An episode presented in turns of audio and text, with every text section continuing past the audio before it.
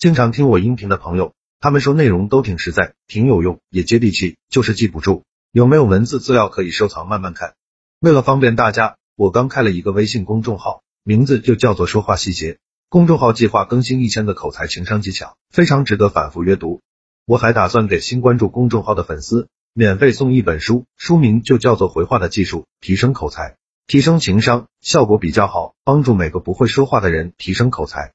回到今天的话题，不正经撩妹十六句幽默话术：一，一天中最好的时光就是洗漱完之后躺在被窝里玩手机。二，手机怎么这么快又就没电了？快来跟我说说，你又对谁放电了？三。每次见你之前，我都要喝酒。万一你问我为什么脸红，我就说是因为喝酒。四，请问你有创口贴吗？刚刚看见你就被你的美丽所倾倒。五，你能跟我拍张照吗？我要证明给我朋友看，天使是存在的。六，哪有什么与众不同的迷人气息？不过就是刚洗过的头发还没吹干而已。七，为什么爱笑的人运气不会太差？因为运气差的根本笑不出来。八，假如生活欺骗了你。不要悲伤，不要难过，反正明天也一样。九，羡慕那些冷漠、无听说走就走的人，我不行，我走的时候还得拿你点儿吃的。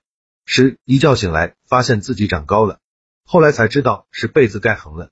十一，在这个世界上，总有很多事情无法解释，比如有的人吃饭长智商，有的人吃饭长脂肪。十二，遇到喜欢的人一定要表白，你丑没关系，万一他瞎呢？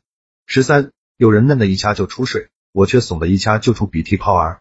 十四，骑白马的不一定是王子，可能是唐僧；有翅膀的不一定是天使，也可能是鸟人。十五，哪里跌倒哪里爬起，老是在那里跌倒，我怀疑那里有个坑。